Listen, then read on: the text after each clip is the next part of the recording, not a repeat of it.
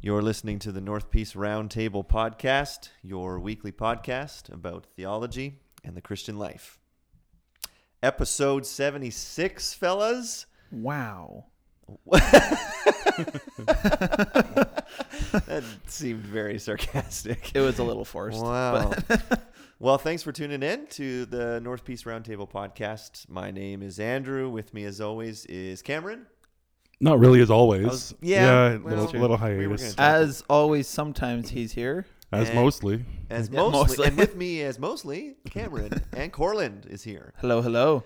So thanks for tuning in. If you are new to listening to the podcast, we do this every week, roughly, and uh, we talk about things pertaining to Christianity, the Bible, questions we might have that come in. And so we've got a question that we're gonna answer uh, this morning. So I'm just gonna read it. Corlin sent it out to us, but Corlin, you got this from somebody else. Yeah, that is correct. So it says how how do we as Christians navigate being friends with people in the LGBTQ plus community? So is it a sin to be friends with someone who is gay or trans? What would or should it look like if you are friends with people in that community? So I, I think we would all like we're not going to spend time digging into you know is it sinful what does the bible say i think we would all i don't know if we've done a podcast on that already maybe I don't. not I don't think we But- have.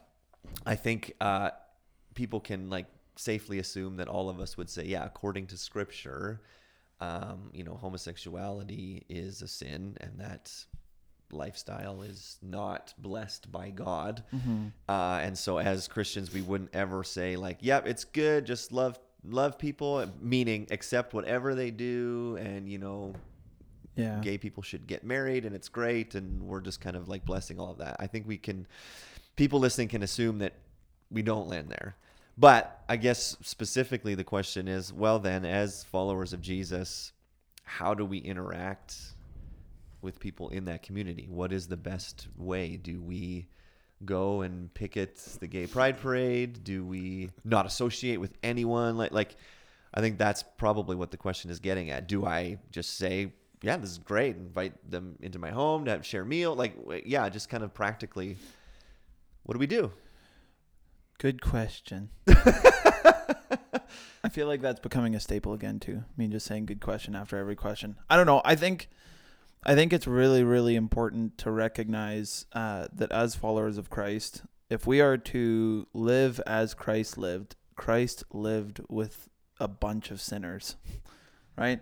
Right? And and the fact that our sin is sin as well would, I mean, those people could ask anyone could ask the same question uh, around us of should we hang out with them because they're a sinner, right? We just seem to like to classify certain things as worse than others because we're human and that's just what we like to do is put things in boxes. Um, I think if we're actually trying to live like Jesus, though, it would mean that we we would live a life where we actually do uh, welcome the people in I heard a, a scholar once say it was a really interesting quote. I have like a sneeze on the end of my nose. We'll see if I can make it through this. Um, he he got asked if if someone from the LGBTQ plus community would be welcome in his church, and he said yes, absolutely, they'd be welcome in his church. They just wouldn't be welcome to stay the same. And it sounds a little bit harsh, but I think, and, and he explained a little bit further of like the the whole idea of becoming a follower of Christ and and what happens afterwards is that we are molded into the image of Christ. And so I don't think that that doesn't mean that we we don't struggle with sin anymore, but I think that it means that we as followers of Christ would want to constantly be putting to death that sin, no matter what it is, whether it's it's uh, attraction to the opposite sex, we would want to be saying no to that. Whether it was, I don't know, say you were a constant gossip at wherever you're at in life, Mhm. to to stop doing that, right? Because it doesn't build the kingdom of Christ in the way that He wants it to. Um, I don't know. Christianity is all about death to self and living for Christ. Right. I don't know. What do you guys think? Sure. I kept thinking of um, the statement "friend of sinners," Mm. and I think it can be misconstrued in a, in a couple different ways. To to say, okay, we're friendly and accepting, you know, full bore everything. We have no position or or opportunity to to speak or to to lead through action. But um, we see throughout Jesus' ministry of of him welcoming and, and being welcome, but not condoning sin or participating Yep. in sin Yep. or encouraging sin. And but we yet we see this really unique tension where he's just living in community with sinners.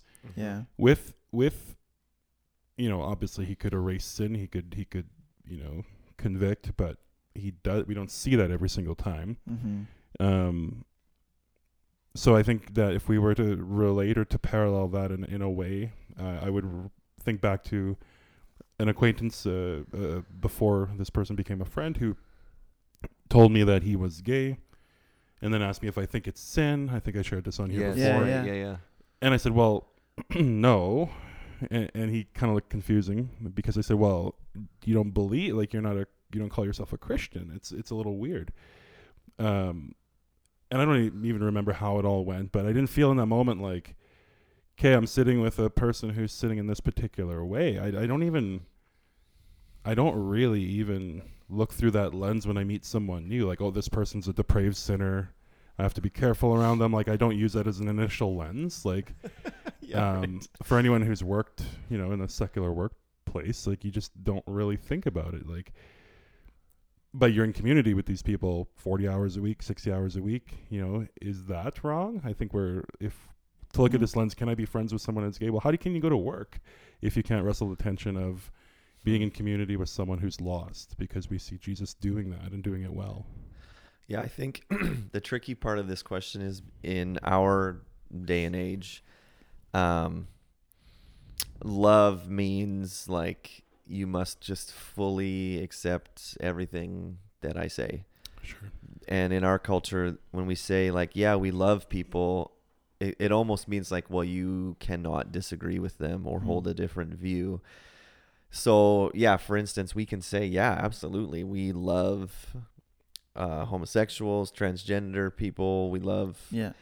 But then uh, it's like automatically assumed. Oh, so then you affirm it, everything that I believe, and it's like, no, I love my kids, and I don't affirm a lot of the things they they do because it's wrong. And yet, I think it's really hard in our culture because it feels like, well, by you saying you don't affirm my lifestyle or the choices I'm making, it's just because you hate me. And it's like, no, it, you can you can actually hold those things in tension. It is possible to say Mhm. like, I actually love you as a person. I love you as an individual. We can be friends. You can come over to my house for dinner. We can go out for lunch.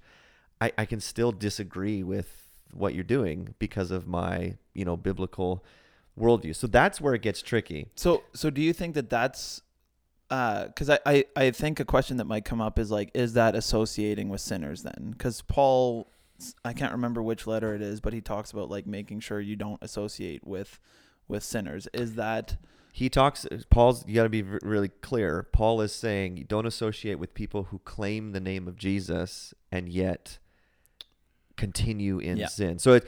So and I was going to get there in 1 Corinthians five. Because I think, yeah, people sometimes look at Paul's words and they go, see, we're not supposed to associate with sinners. No, no, no, no. He says, if someone comes to your church and says, I'm a follower of Jesus, and yet I'm going to cheat on my wi- wife repeatedly over and over and over and have no remorse, then he's saying, like, don't associate with that person because they're a liar, right? And, yeah and the whole point of not associating with them is that they wake up and go, whoa, man, what am I doing with my life? Like, I'm claiming to follow Jesus, Yeah. and yet I don't. So I. So let me just read 1 Corinthians 5. So the example that Paul gives is that in the Corinthian church, there is a guy who is sleeping with his father's wife.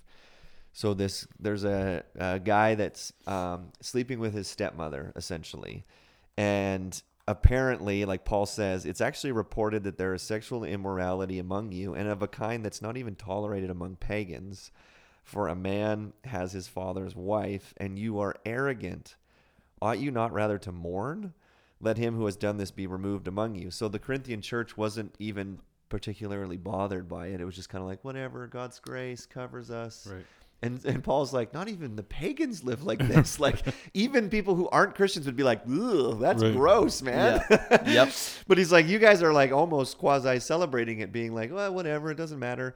So then he go, I'm not going to read the whole passage, but you know, deliver this man over to Satan, basically. So kick him out of the church because he's claiming to be a Christian and he's doing this kind of stuff. Yeah. But then he says in verse 9, I wrote to you in my letter not to associate with sexually immoral people. So if you just stopped it there, you'd go, case closed. Right. Do not hang out with any homosexuals. But keep reading, verse 10. Not at all meaning the sexually immoral of this world. So you go, oh, oh, okay, well, that's different. Or the greedy or swindlers or idolaters. Since then, you would need to go out of the world. Right. But now I'm writing you not to associate with anyone who bears the name of brother if he's guilty of sexual immorality or greed or an idolater, reviler, drunkard, or swindler, not even to eat with such a one. For what have I to do with judging outsiders? It is not those is it not those inside the church whom you're you are to judge? God judges those outside. Purge the evil person from among you. So Paul's whole thing is like we don't judge the the world because they don't even care what the Bible says. Right. So me going to my homosexual neighbors who aren't Christians going, "You guys are living in sin." They'd be like, "We don't care. What are you Yeah. talking about?" Yeah. And I like that Paul says if we were really not going to associate with any sexually immoral people, we'd have to like leave, Leave the world. planet Earth Yeah, because y- yeah, because they're Yeah. everywhere. Like so And I thought about the the relationship because back to the story of this individual who actually, if you remember, said, "I went to a church and felt accepted, but I didn't feel accepted afterwards." Mm. And I think that that natural societal relationship, uh, religion gets blamed on that, but you don't build close relationship with people to whom you don't have any like commonalities or any like Yeah. uh, close, you know, connection. If you think of anyone in your friend circle, there's there's a there's a a connectedness uh, in mutual interests. And if someone's living depraved in sin, or, or or even in a lifestyle that's so opposite to yours, it may be natural that there's not that relationship that builds. And, right. and if they come to your home during your life group, they're probably not going to feel welcome solely because the conversation or the nature of the event or just the atmosphere of the gathering is not going to be one that makes them feel comfortable. They'll they'll interpret often as I'm unwelcome, but it's like no, it's kind of a just a natural relationship running its course where Yeah. we may have very different priorities, values, and and um, perspectives on on so many things in life that naturally we just wouldn't grow closer. Mm-hmm. Yeah. Corlin's like, yeah, amen. So I think, uh, yeah, to answer this person's question, like, should we, uh, you know, being friends, is it a sin to be friends with someone who's gay or trans? No, not at all. Mm-hmm. Um, I think we absolutely should build relationships with all manner of people in the world because we love them and we want to share the gospel with them. Now, I think that it would be different, let's say, if uh, a homosexual came to our church and said, Yeah, I am a follower of Jesus, and yet was continuing to live in a homosexual lifestyle and was sleeping with other men and blah, blah, blah, blah, blah. Then I think we would have an obligation because it's like, well, now you're claiming that you believe the Bible. You're claiming Yeah. that you hold to this worldview and your life. It's the same with anybody who comes Sure. here and it's like, I'm addicted to porn. Well, we got to address it. We don't just go like, well, we love you. It's fine. Now, if someone who wasn't a Christian was addicted to porn, yeah, we can give our opinion and say like, yeah, that's really destructive. But I can't be like, stop sinning because they're not a Christian because Yeah. that it's not sin to and them. what Paul's saying is that's the Holy Spirit's role to convict the world of sin, and it's not our position uh, to judge in that way. yeah. Now it's easy to say that, but it's hard. Sure. Yeah. because we have a worldview, right? And uh, I mean, I'm I'm friends with people who aren't Christians. I'm I have a transgender friend. We we all probably know people who, you know, we Yeah. we should know people are friends with people who aren't Christians or who are in this kind of lifestyle and community. It's hard because it's our worldview is like that's wrong. It's sinful. It's an affront to God. So it's hard to like not jump right into well, I got to judge you like but Paul says, like, what business do we have judging outsiders? None. Now it's hard. You got to live in that tension then, because yeah. You know they're gonna do. I remember. So I'll give you an example. I remember like our neighbors went before we moved, um, uh, not Christians, were living together, and we had kind of the beginnings of a relationship and friendship with them. And there was times that they would like say stuff that kind of grated on me because I'm like, oh, why are you talking like that? Like, it just bothers you because you're a Christian. Yeah. Or we went to their house once. I think I shared this before to drop off a, a present because they just had a baby. And so Lucy and Ruby and my wife Molly and myself, so we go over and like on their TV, I don't even know what show it was, but some show set in like, you know, ancient times, not Game of Thrones, but something like that. And like we're visiting and they just left it on and there's like a graphic sex scene and like it's muted, right? Yeah. Because they're like, oh yeah, just come on in and talk. So I remember just kind of being like, I could be like, this is sinful. Why are you watching this? But I just said like, oh, girls, go over there and look at those toys. Yeah. And then I'm just kind of like, if you you can't see me, but I'm just kind of like covering my Putting eyes with my hand on. and talking with them. And then we just left shortly after. But it was awkward, right? Yeah. And I could have made a big stink and like get- got on my soapbox and told them that this is depraved and immoral and why can't you be more like me and blah blah blah. But I didn't, and because it would just ruin the relationship. So you'll probably have to navigate stuff like that, Yep. right? Yeah. Um, I don't know. Have you guys had? I mean, you shared your friend, Right. um, and it's interesting that he wanted to know right away. Like, is this sin? Like, yeah, like, are you okay with that? And it was really strange. Or do you think I'm living in sin? I was a little bothered by that because I kind of wanted to say, why do you care? Like, Yeah, what, right. What does it matter what I think? Um, but I think we wouldn't want anyone to hear, like, because it was a joke in like youth groups, like the whole missionary dating, like, oh, I'm gonna go save the world by just being in parties and hanging out because I'm a, you know, I'm just trying to be a light. You know, yeah, yeah, yeah. I'm just feeling like, pass me another beer. Yeah. or just being in places and around uh you know situations where you know and i guess the the good test could be like do you even appear different like is there anything about you Yeah. and the way that you live your life that that would cause someone to say i wonder why they're not partaking in this uh, Yeah. event yeah, that could be a good little check and balance and uh, if the answer is no then you're probably not doing any justice to loving the world you're just you're actually just straddling that that fence of just living in the world yeah. that's a really good point. Yeah. Because yeah, w- we're m- meant to be friends with sinners and be in the world. But Jesus says, like, but you're not of the world. So if you're in the world and no one can tell that you're a Christian, then there's probably a problem. You're just being worldly, yeah right? Rather than Yeah. like, no, I actually want to like reach. And then yeah, so then it then it breaks down into so many other questions like, you know, would if uh, if you're you're friends with a homosexual couple and they get married and they invite you to the wedding, would you go? There's a whole nother Yeah. wrestle because you're like, well, buffet or plated yeah. is there an open bar or is it a cash bar? But uh, I've I've wrestled with someone through this because they that that exact scenario. They were invited to.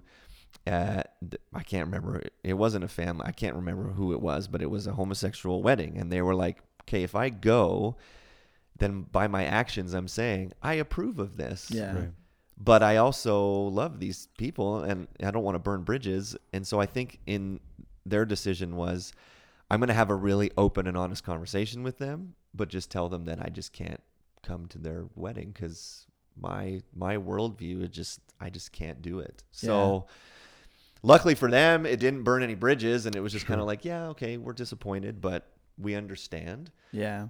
So, but you just got to navigate all those I- kind of like really tricky situations, right? I think that that's where it it's better to deal with these things relationally rather than from a soapbox to Totally. strangers. Um, if you've already built a friendship that isn't dependent on your support of their lifestyle, then when you don't support their lifestyle, it doesn't destroy either of the bridges that you guys have built to like be friends, right? So if your whole friendship with that person is built on that you're a Christian who affirms that they're gay, and then you get invited to their wedding and you decide not to go because, well, you're a Christian, it's like, well, of course there'd be confusion and frustration there. yeah. But if you've built that relationship on other things, then when those types of things come up, then then not only do they see that you're uh, you're doing your best to live differently, and you, if you Mhm. navigate those types of conversations well, that you're trying to do it in a Christ-like manner, it might still upset them, and I I think that there's room as Christians to have people upset at us, Sure. but but I think that it's really really important to have our hearts in the right place when we're doing it and I maybe that sounds cliche I could understand where someone listening might might hear that as like I don't know, like a, a wiggle the tie on your neck, like I'm better than than thou type thing. But I think I think the heart posture is is that we want to replicate what Christ did. We want to Mhm. be different. We want to, yeah, we want to bring His kingdom, and and some of those things, some of the things of this world, believe it or not, are not in it, right? So then, yeah, we we get that awkward chance to navigate those types of scenarios. So yeah, Yeah. relationship is is huge. yeah. A lot of, uh, I think a lot of Christians just shut people out as soon as they're at all different from what they would believe anyone should look like, Yep. and and that's not healthy either. I would say that's every bit as much a sin Yeah. as as Yeah. we as Christians spend a lot of time hashing out these kind of scenarios, and I was actually just thinking as you were speaking, like I've been living as a Christian for 20 years in a world straddling like you know treatment and like Salvation Army, like, and it's one time that one person living in this space had questions like that. And we kind of like get this fear going, like, oh, if I am gonna open myself up, then they're just gonna come flying at me, like every from every corner you know, if you're if you're an individual really worried about how you respond, you probably don't really have to be because you're you're probably not putting yourself in those relationship scenarios anyway. Yeah. But yeah. these kind of questions, and I'm only assuming it would come from maybe a younger generation of like, man, is this all around me in school Yeah, and like, totally. in work? Um, and how do I navigate? Like, how do I do that? So, Yeah. um, Yeah, that's Yeah. good because I think. Um, oh man, I had a thought, and then it's like slowly drifting away. Oh yeah, so because like I mean, the Bible is quite black and white in terms of like, okay, is homosexuality a sin? It- Yeah. it- I I don't think there's a lot of wiggle room to be like, well, maybe it isn't. However, the scenarios that we have to like navigate is not black and white, right? Yeah. That's where we need much wisdom from the word to go how do I how do I do this? And I think we just cause damage when we go okay, homo- the homosexual issue in the Bible, black and white.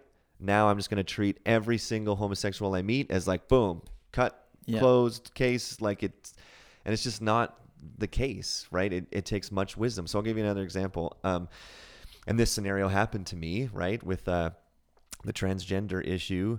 Um, you know, someone in the church, you know, was bothered that I used the preferred pronouns of the transgender person, right? So uh, they were born female. They were saying I'm a male now, and so I, when we were talking about the scenario, it was like he, him, and they were like, "Why are you doing that? That's not really. That's fake. It's made up. It's made up language. They're not a he. They're not a him."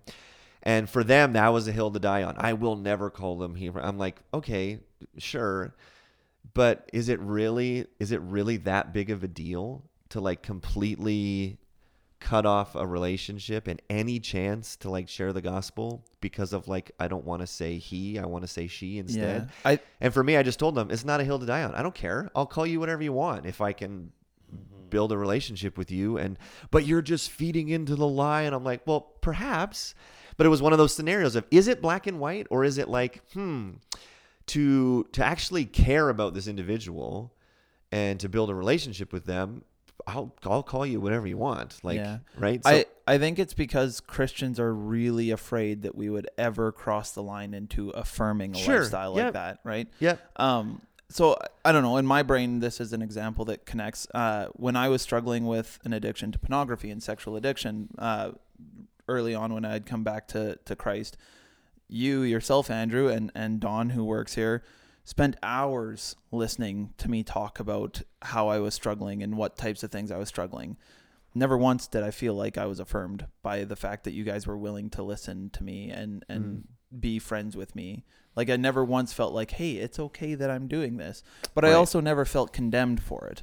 Right? I didn't do my job then. Just, and, and I think that that's where that balance strikes Yeah. when you're dealing with issues like pronouns and stuff like that is is do you run the risk of making that person assume that you affirm maybe maybe yeah. but I think that if you're building relationship who knows? Maybe that person will come to the point where they'll ask you, like, hey, out of all the Christians I've met, why did you do this? And then you Yeah. get the chance to explain, like, I didn't think that that was a hill to die on because I would have rather had an opportunity to share Jesus' love with you or to to remind you of these things and, and where sin is affecting both of us, mm. right?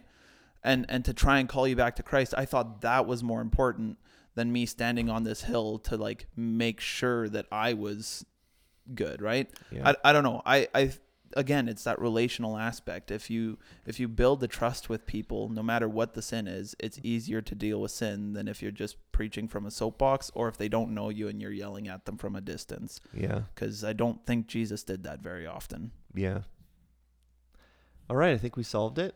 Uh, no, hopefully that that helps you, because I know more and more in our culture we're dealing with situations like this, um, where it's how do we walk that line of, you know, holding true to biblical convictions and yet still loving people in the mess of this world that we live Yeah. in. So much wisdom is needed and as always uh, if you if you need help or have more questions you can always reach out to us um, i want to end with a clip and i just realized that i don't have my the podcast cast react Oh no. 'cause- on my new computer so I'll, I'll just i just did it for you this is an episode this is a segment of the podcast cast react pretty good right That's Not not bad. bad. Okay, so um, we have a clip that we want to react to. It's two minutes long, and it's another clip from our favorite church. Any guesses? Bethel. Yeah. now, as I picked this clip, I thought I know, and maybe I already like have have done this disclaimer. I know people are going to be like, "Why are you picking on Bethel?" Um, the reason why is that I think Bethel is probably one of the most dangerous churches today Yeah. because so around the globe, so many people listen to their music, play their music on Sundays. I see people all the time in our own church reposting this quote from Bill Johnson or this sermon clip from Kris Vallotton and Yeah. people are just mindlessly consuming this false teaching. So, the reason that we show clips like this is one is that they're so ridiculous. and two, we want to expose and say like this is the kind of things that Bethel believes. So this is a, a, a clip from I don't know this lady's name, but she is on staff at Bethel. She does a lot of their um sozo, do you know the the like spiritual counseling Oh.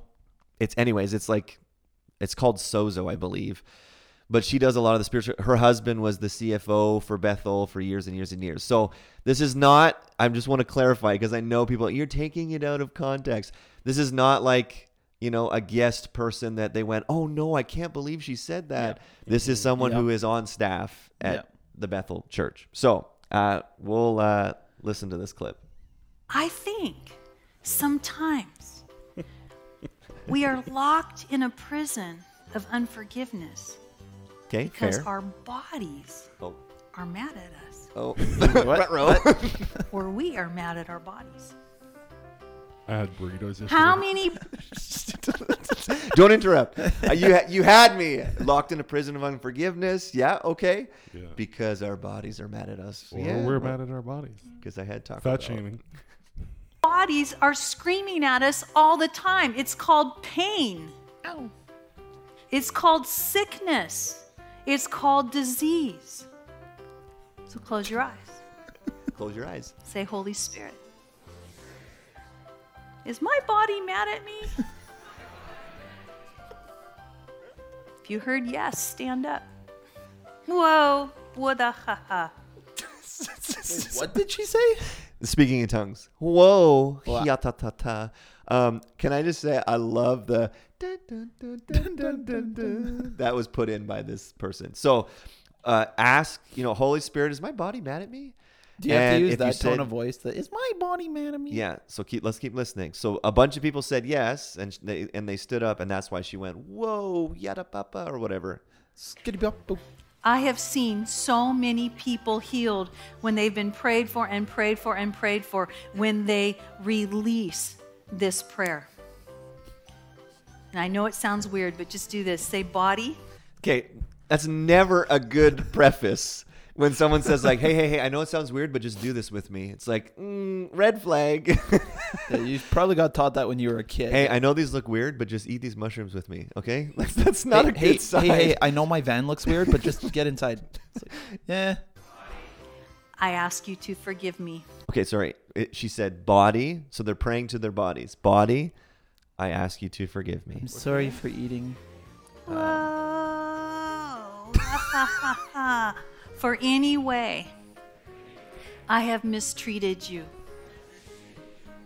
For any way I have let you down, ignored you, and made you scream louder. I say to the just buck up spirit. Whoa, yeah, yeah, yeah, yeah. I'm done partnering with you. You have harmed my body, and I command you off of me. So it's Yeah. a buck. Body, will you forgive me? How many of you heard yes? yeah, so say, body, as you forgive me, let's step out of prison. And into the possibilities of healing. Well, All right, let's start the Daniel fast. what do you guys think? I, I to be honest, when I watch clips like this, I personally really struggle not to just be rude. Uh, yeah, 'Cause, like, it's just over the top. It's like so bad. Like What's her name? Did it say? Or what Um, the, the clip title? No, it doesn't say in the clip title, but I did some. Or what was the clip title? It was called Bethel Pastor leads congregation in prayer to their own bodies for forgiveness. like I I just really struggle not to be just blatantly rude. I think I don't know, we do not pray to our own body. No, If if you're struggling with health issues, yes, we should pray. I mean, Paul's a good example with the thorn in his side. He prays what what was it? Like 3 times that it would be removed?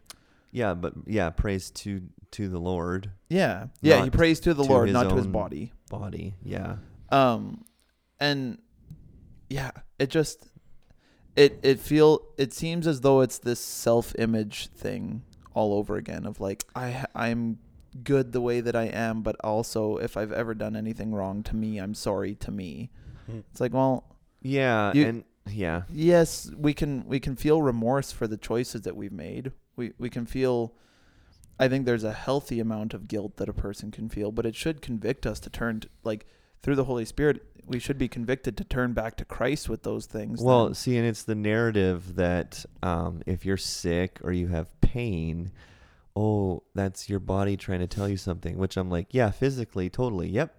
Like when I feel pain in my arm, it's because my body is saying there's something wrong with your arm. Yep. Yep. Okay. But then it's this idea that oh, and then there is a spiritual fix to any pain or suffering repeat this prayer after me repeat this prayer and it's just your you have to ask forgiveness and walk out of the the prison so i'm like okay so the person that has cancer real so like follow the line of reasoning the person that has cancer well you're supposed to just pray to your body and ask for forgiveness Hmm. and then walk out of that prison of and then so what happens when that person still dies of cancer? Well then it's like well the spiritual fix didn't work. Now yeah. sure we pray for healing and people get healed from cancer. That's praise the lord.